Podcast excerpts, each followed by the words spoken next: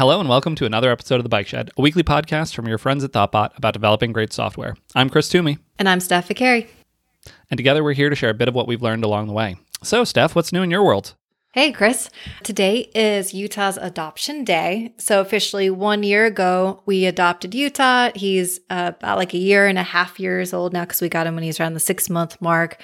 Uh, so, Utah, aka Raptor, which is the nickname that you gave him, and aka Udi the Cutie is his other na- name, which I've forgotten. Why, why do you call him Raptor? Why is that a name? Because there's a Utah raptor. A person? No, I think it was like the fossils were found in Utah, but the Utah raptor is a is a type of dinosaur.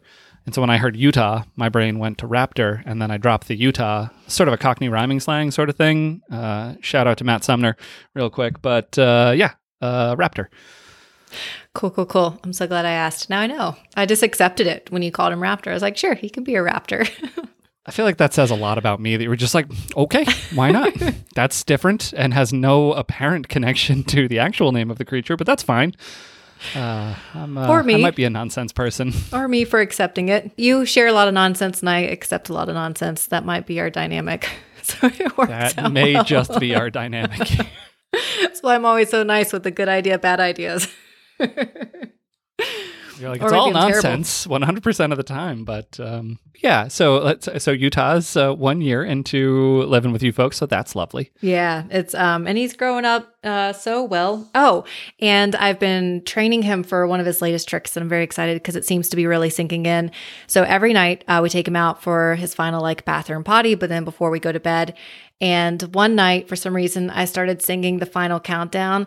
It's the final countdown that uh but I started singing it's the final potty instead. So now when it's time to go out for the bathroom late at night, I look at him and I start singing and I start saying da da da da da da da da and it's working. He's starting to recognize that when I start singing that tune, he's like, okay. And he gets up from his comfy spot and we go outside and it brings me a lot of joy.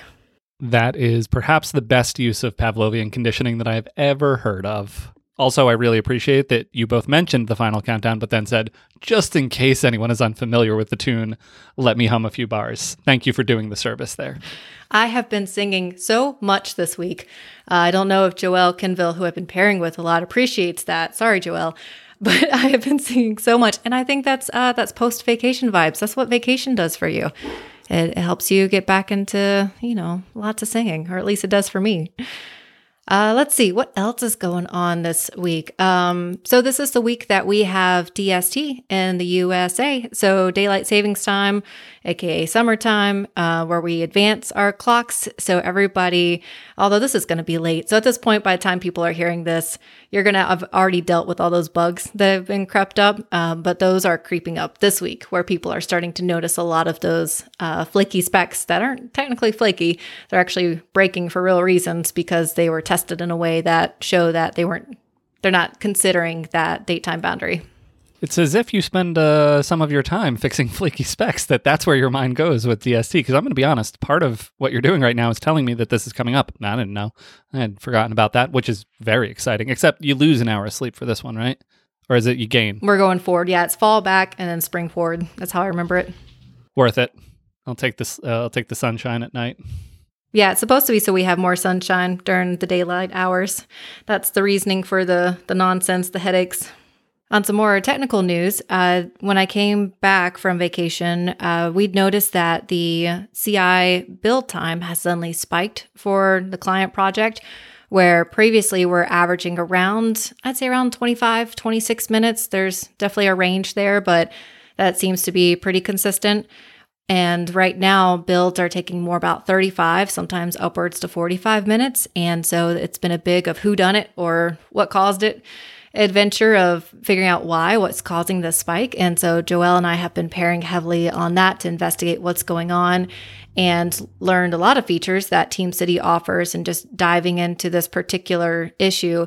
One thing that brought me joy is by looking through all the builds that are taking place on TeamCity, is I noticed there are a number of builds that are using the RSpec selective testing that I added, where if you only change a test and then we're only going to run those tests instead of the whole suite. And it was one of those changes where I thought, okay, maybe someone's going to get use out of this. Joël and I will probably get use out of this, but I'm actually seeing it about one every 10 builds, something like that. And I'm just like, oh, this is awesome. One, people are, you know, improving tests. That's amazing. And then two, that then they're benefiting, especially while we have this spike going on. So that was a suggestion from you that I just appreciate because that is paying dividends. And so that brought me a lot of joy while looking into this other issue, which we haven't resolved yet. We think it has something to do with how the tests are being balanced across all the different parallelized processes. And we think that there is an imbalance that has happened. And then that's what's really throwing things off. So we can see that one particular process is taking like around uh, 26, 27 minutes, but then the next process is that's highest in time is only taking like 17 minutes. So it's like, why is there suddenly like 10 more minutes that's being attributed to one process? And why is that not getting spread out? So still looking into that. Um, that's the mystery for this week. But that's mostly what's going on in my world. What's up in your world? What is up in my world? Uh, we had a, a I'm going to say, a quite alarming thing happen this week, which was we were investigating some changes or investigating some behavior with a particular portion of the system, ended up in the logs, just sort of combing through. And I happened to notice this one log line that our logs tend to be somewhat verbose. They're JSON structured log format. I've talked about the lograge setup that we use in the past, but there's a, there's a bunch. These are long lines of JSON structured data. But this line that caught my eye was not. It was just some text and it said unreported event colon and then some other text. And I was like, um, what? Who didn't report which to when? Did some digging, eventually figured out that this was Sentry. Sentry was logging that it had not reported an event to us. But had we not randomly happened upon this in the logs, which is sort of a random thing to see, we would have missed this which is scary. I mean, it was missed for a little while. And so Sentry was not reporting certain events. We had made a change, particularly to Sentry's before send configuration. So there's a way that you can do some amount of filtering client side, or client being, in this case, our Ruby app. So that's like the client side of Sentry, and then there's their server backend. So that would, weirdly, that's the way the client and server work in this case. But the idea is you can do some proactive filtering of being like, you know what, rather than sending a ton of noise, because we know there's this one error that we can't stop for reasons, you know, it's a JavaScript Chrome extension that's getting embedded in the app that doesn't mean anything, that's just noise. Rather than even sending those over to Sentry, let's proactively filter them out. Before underscore send is a function within the Sentry SDK that allows you to do this. But it turns out if you raise an error in there, if you happen to have introduced something that um, doesn't cover all of the possible edge cases, then Sentry will just not let you know and will log, interestingly, that they did not report the event. I'm going to throw it out there that I would love if Sentry were to say, Sentry me about that's where I put the something very bad happened and you should look at it. And they're just like, well, something pretty darn bad happened we'll log it. Supposedly, my understanding is before send can be used to filter out uh, like PII or other things like that. And so their failure mode is quiet intentionally. That's my understanding as to maybe why this is true. I wish there were configuration that said no, please fail as loudly as humanly possible. But that was terrifying. Yeah, absolutely. I'm going to piggyback on what you just said for a minute because I was also thinking earlier and related to the sudden spike in our CI builds, whereas like it would be really nice if there's because I, I suspect there's one particular change that has caused this to happen. I don't know what it is yet, but it, that's just my suspicion. And it would be great if when that build ran, let's say that build went from an average of 25 minutes and suddenly we have a build that took 35 minutes, if TeamCity had alerted us or if something more aggressive had happened to say like, hey, your team, or maybe it's just in the, the logs somewhere okay, not in the logs, somewhere more visible on the build where it's like, hey, your build took an extra 10 minutes compared to the average. Just letting you know. Don't have a diagnosis for you, but we're just letting you know. So I'm, yeah, plus one to getting those types of alerts out to people and notifying us when there's an average that's not being met or when things aren't getting logged just like you would expect them to. This is an interesting. So part of what we were doing in the logs, like how to get to that anomaly detection place, is a really interesting question in my mind. And this is a case where we were in the logs and we wanted to instrument more things because we have a bunch of stuff right now that goes in as either a warn or error log level. And the error should be pretty rare because ideally those are going to Sentry instead, but we still want to keep an eye on them but we introduced a new search within Logentries, which is what we're using for log aggregation and searching. And the idea was to group all warn level messages and to group it on the like message string. So ideally what this allows us to do is say like, "Oh, there's this new we've seen 200 instances in the past 2 days of this new warning that we didn't see before." The difficulty is as a human, I would see unhandled error blah as one bucket of warning, or I might want to see it that way. I might want to like group it on part of the message. So it becomes really hard to find the signal and the noise on these, but at least it was a start. We now have this little graph for both warning and error level log messages that we can see are there any new anomalies that are occurring pretty regularly? Uh, but th- this again was just this weird edge case. We were lucky to catch it but it was it was very scary that it was just throwing stuff away. So the inverse might have been true that like our error log did get a little quiet for a little while which was like nice but it wasn't 100% it didn't like it wasn't like we were at a 10 errors an hour and then we went to zero. It was like some and then we went to a lower number. Because we were still getting some. We were only filtering out certain ones. But yeah it's how do you know at runtime that the system's doing the thing? This is increasingly the question that I have in my mind. But yeah, so that was the thing. We fixed it. It's fixed now. I also set up an alert in Logentries to say if you ever see this particular phrase again, unhandled or unreported, then please tell me about that post haste. So we've got that now. But that's perfect. That's what I was about to ask, because if there's a way that you could add a filter or add a warning for that anomaly detection. So that's that sounds great. Yeah, I mean, I've got that now because this became a known unknown, but there are still the unknown unknowns. Right. And there are so many of them, and I can't know them, is my understanding of how they work. Um, I would love to know them. I would love to pin them down and be like, hey, what are you doing here?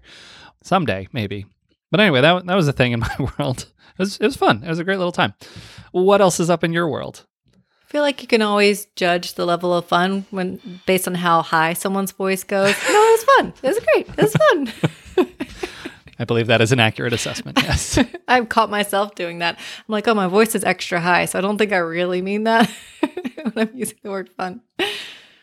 Hey, friends. And now a quick break to hear from today's sponsor, Scout APM. Scout APM is an application performance monitoring tool that's designed to help developers find and fix performance issues quickly. With an intuitive user interface, Scout will tie bottlenecks to source code so you can quickly pinpoint and resolve performance abnormalities like N plus one queries, slow database queries, and memory bloat. Scout also recently implemented external service monitoring, adding even more granularity when it comes to HTTP requests and API calls. So give Scout a try today with a free 14 day trial and experience firsthand why developers worldwide call Scout their best friend. And as an added bonus for Bike Shed listeners, Scout will donate $5 to the open source project of your choice when you deploy. To learn more, visit scoutapm.com forward slash bike shed. That's scoutapm.com forward slash bike shed. I do have a small update that I can share regarding the, the work that we're doing to be able to scale horizontally. So we want to be able to add more machines quickly and easily so we can then process more RSpec tests. And we have discovered with Teamcity that uh, we're pushing forward on that particular path because they have something called a composite build. And with a composite build, it's essentially your parent or your supervisor build. And then from there, you can create other subsequent builds. So we can then say, all right, let's have multiple builds. Uh, that then run the RSpec test, and then we can separate them that way. And right now, we're going about it in the hacky way where because we just want a proof of concept. So we are saying specifically in this particular step we want you to run like spec models. And these in this other process we want you to run these particular tests just because we want to see how this works. And so far the aggregation seems great. So when you look at that composite parent build, it's showing you how each of those builds are doing. It's also reporting back the failures. It's even deduping them. Because initially we set it up where we were running the full test suite in parallel on both of these builds. Not what we wanted. Fixed that. But it did highlight that it was deduping then the test failures. So that part was nice. So the UI seems great and seems ca- very capable of doing this. Composite build seems to be the way that we can do this with Teamcity but we're still diving into actually getting the metrics like, okay, how much is this actually going to speed us up? And what does this look like if we want to be able to like scale up to like say from five to 10, where we want like from five machines to 10 machines. And that part doesn't feel graceful because then you have to go in and change the configuration and copy the configuration to then add a new build that then is going to process RSpec tests. So other services like BuildKite, they they make it very easy. I can't remember if it's like literally a slider or if it's like a number that you enter, but you can say this is how many processes that I want to run. in which it would be a lot nicer for that actual scaling versus TeamCity. It feels far more manual and intentional, where you then have to duplicate and add those settings. But it's a really good first step because, as we'd highlighted before, it's there's a lot of risk in moving over from an existing infrastructure to something totally new. So if we can have some wins with this approach and help out the team and reduce build time, then that gives us more grace period. So then we can assess, okay, do we really want to move over to BuildKite? What do we want to do next? What does this look like? And have further discussions. So that's a small update there. Next time I, I should have some more updates around actual data and how things are looking. Well, cool. Yeah, I appreciate the update and uh, definitely interested to hear how this continues to play out. This is, you know, a, a large project that you're undertaking that all the facets and whatnot. So yeah, super interested to hear the continued journey of the test build time reduction. Let's see other news in my world. I, have been exploring something that I'm I'm intrigued by the idea. Let's let's go with that. That's that's going to be my my start. I always start with these like lead-ins that build things up too much, but I am finding a small tension in trying to just keep up with what the team is doing, which is a wonderful place to be. Uh, our team is growing. We actually have someone new joining tomorrow. Very exciting, but I'm trying to find the right version of I don't want to block things. I don't want all code review to have to go through me, but I do want to keep an eye on everything. I want to kind of know what we're doing collectively. And ideally, mostly that's me being like, yep, that makes sense. We're doing that. I remember that. Cool. Wait, what's this? And rarely, occasionally, there'll be a point where I'm like, oh, I want to intervene here. I want to have a conversation. I want to like rethink how we're building this. And so it's moving from a place of any sort of blocking synchronous review or the necessity for that to ad hoc post review sort of thing. And so the way that I'm trying to poke around with this, of course, I'm writing some code to do it because of me. I am trying. So the two systems that we're using that are seem most of interest are GitHub and Trello.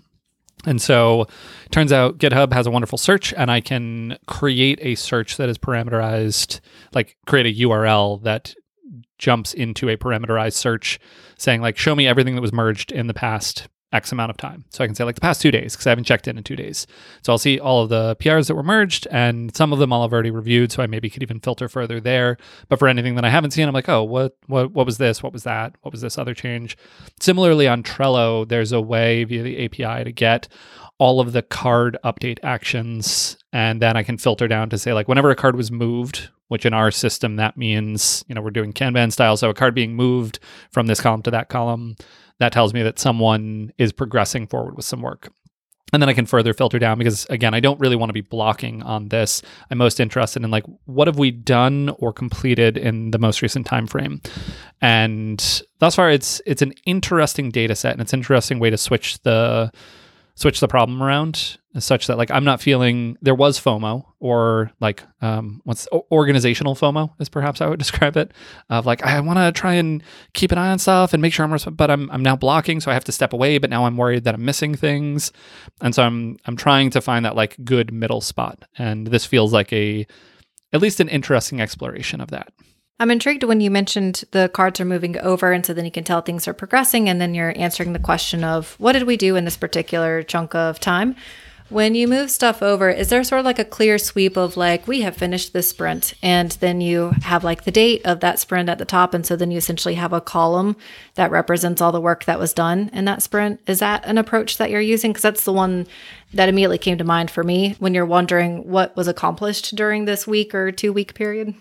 Uh, interesting question. Uh, so we're not really doing sprints or any. There's no real iterations. We're doing more of the I think Kanban is the way to describe it, but basically we have a prioritized next up column, and then every day, like continuously, the work has the same shape, which is pick up the next most important thing, work on it, move it through the various columns. I did introduce in Trello just the idea of like here's a month, so we can sort of see by month what we're doing, but that's too low granularity in my mind. I don't want to like review it a month at a time. The whole point of this in my mind is to see stuff as it's happening vaguely in real time, but not requiring me to constantly be monitoring everything. Sort of gives me an opportunity at the end of the day day to be like, what happened today? What did we do? But yeah, so there's no real sprint that I would couple this to because we're not really doing sprints. Got it. Yeah, that that gives me more context. I understand why yeah, you're, you're then looking for ways as to how to answer that question of like, what did we accomplish in this week or a particular time period? And to name it, this is not an intention on my part to be like, I need to control everything. I need to make all the decisions. I very much want to empower the team. And in my mind, this is actually a mechanism to empower the team. Like I want to give them more freedom and then have the opportunity occasionally to check back in and be like, oh, actually, there was some context that was missing here. The way we did this, let's actually unwind that, do it this other way for these reasons. But it gives me the ability to potentially have that conversation after the fact and not. We're trying very hard to like have the tickets be as representative and complete and well documented as possible, but that's very difficult to get to. And there's also things that like I don't even know to mention or again, I, I think the critical bit is this is not an attempt to make sure everything aligns with what I think. It's more, I want to empower the team to move without me most of the time. And then where there's things that potentially should have a small conversation or redirection, then we have the ability to do that. And so I'm trying to like build that back into my workflow while still, while like basically loosening up my connection to the work in progress at any given point in time. So you just touched on a, a topic that's really interesting to me or a particular space. You are doing a very kind thing where you want tickets to have lots of context so people feel confident when they're picking up what's the action item to be done. And for someone that's new, that's incredibly helpful and I think more important since they are they are new to that world. But in general, my spicy take of the moment is going to be as developers, that's part of our job. Like as if we notice that context is missing or if we're not clear about the action item, is to think through what is it that I'm missing? Who do I reach out to? Who can I go to for help? How can I scope this work? Like all of that to me is very much part of our role. And the idea that tickets always have to be perfectly curated, which I, I don't think you're saying, but you're just trying to be extra helpful. But if someone were to have that expectation, I think that expectation is wrong. And I do think it is part of our work that then we help make sure that tickets are are well scoped and well defined and have those conversations with the people creating the tickets or creating them ourselves. Oh, I love the clarification there. And I I'm definitely in agreement with you. I don't know how picante of a take it is. I would be intrigued. Uh, listeners, let us know. Are we breaking your mold of what things should be? But I, I do like the idea that like it is a conversation, a back and forth, and so the idea that as developers there should just be this very clear list of things to do, and you just kind of pick up a card and heads down, just get it done. Like I don't think that should be the mold. But I do think ideally the why is the most important thing that I think should be in a card. So ideally, a card should have little in terms of technical implementation notes and should have more in terms of here's the goal that we're going for, here's the problem, or here's the thing that we're trying to solve. And then maybe a suggestion of like, I think it could be an X, Y, and Z, but I'm not sure. Or, you know, we want to be able to send transactional emails, but I don't know any more than that. Our goal is to engage users. Like that last sentence, that last little bit of our goal is to engage users is a critical, critical data point versus our goal is to solve for a regulatory and compliance issue. It's like, well, those are different and they will lead to different solutions and different implementations and all of that. So, yeah, I, d- I definitely share the idea that cards don't need to be perfectly specified. And, and if anything, I think I'm closer to that than it probably sounded like I was. But for that reason, it's totally possible in my mind that work will be done in a way that after the fact I'm like, oh, sorry, there was a misunderstanding here. Let's revisit this work. And so my goal is to try and stay connected and have sort of a feedback mechanism at the end of the process. So when the work is done, be able to spot check it rather than trying to have to watch it as it's happening or proactively define everything in excruciating detail such that exactly the right things happen all the time. So I'm moving to a place of like, ask forgiveness, not permission. That's the wrong analogy here, but that idea of like we can clean it up after the fact. That's fine, and we don't need to try and prevent any um, any sort of things, or at least that's what I'm exploring. Yeah, I love that you highlighted having the why. I, I adore that when that's on a card, just because then I want to know the goal, because then that's going to help me ask questions and think about scoping. And versus if it's like a very specific implementation, then I, I feel so narrowly scoped that I I don't feel as confident that I can be like, okay, I know why I'm doing this versus I just feel very directed to do a thing. And that's incredibly helpful. I have also felt the pain that you're mentioning where it does feel like a ticket has all of the work clearly defined and the goals and the whys and it can have everything there, but just something gets lost in the communication. And so someone implements something in a way that is how they interpreted the work versus it's not actually what the ticket or what the goal of the work was to be done. So I appreciate that where you are looking for ways to tweak things to make sure that the whoever's picking up that ticket will have the same interpretation that the author intended for them to have. And then if that does happen and things get misaligned, then you chat and figure out ways to improve it. I think that's the point that I was really thinking about in my air quotes hot take is that as developers, a big part of our job is communication and then also sharing the knowledge that we have with other people. And so if someone is expecting that they can just always pick up work and never talk to someone, I don't know, maybe you're in the wrong business. that's that's my hot take. I, for one, like the hot take. It is nice and ever so slightly spicy. Thanks. Yeah, I just think communication is incredibly important. Uh, earlier, you mentioned, I don't think we were on mic at the moment, but you mentioned something about a new Git alias, and I am very intrigued. I want to hear about what you've added, what it does, all the details. All the details, that's probably too many, but uh, some of the details I can certainly provide. So I have two new Git aliases. One is Git Gone, which is probably the heart of the whole thing. Uh, and so the background of this is I found myself pushing the green merge button on GitHub more. Um, we've introduced some branch protection stuff, which I've talked about in previous episodes, and I dream of the day that one of my good, good friends at GitHub will give me access to the merge queue beta. Please, please, I implore thee. But in the interim, still clicking the green merge button more often than not, and so I ha- wait, I have to ask to help you in this plea in this in this dream.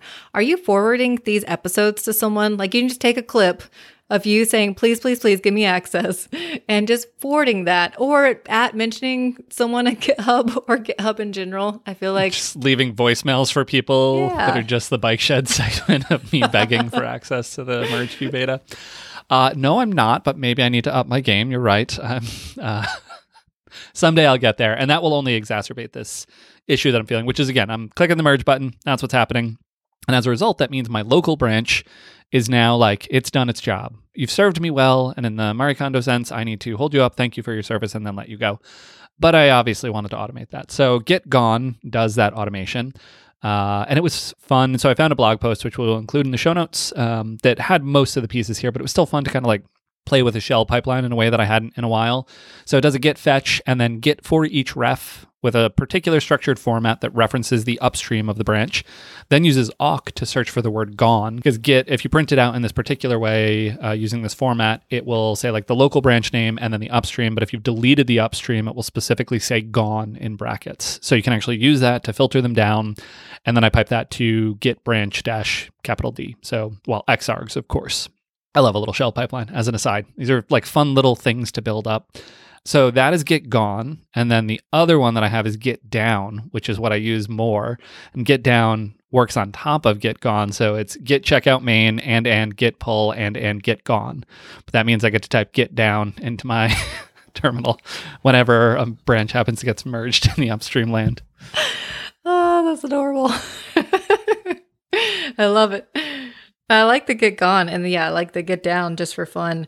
You are uh, inspiring me where I now really want like a git bless your heart. Uh, that's like maybe a git blame or a git revert. I've definitely seen people do Git praise as an alias for Git blame. nice. But Git bless your heart is. I love that. I might have to add that just so I can type it and then someone can say, What are you doing? Cool. I love it. little things, little fun bits to add to your day and to automate, and you know, have a little fun while you're at it. So that's that's where I'm at, All about the communication and fun. That's what I'm here for. And the singing. Let's not forget the singing. and the singing, of course. On that note, shall we wrap up? Let's shall. Show notes for this episode can be found at bikeshed.fm. This show is produced and edited by Mandy Moore. If you enjoyed listening, one really easy way to support the show is to leave us a quick rating or even a review in iTunes, as it really helps other folks find the show. If you have any feedback for this or any of our other episodes, you can reach us at at underscore bike shed or reach me on Twitter at SViccari. And I'm at Chris Toomey. Or you can reach us at host at bikeshed.fm via email. Thanks so much for listening to The Bike Shed, and we'll see you next week. Bye. This podcast was brought to you by Thoughtbot. Thoughtbot is your expert design and development partner. Let's make your product and team a success.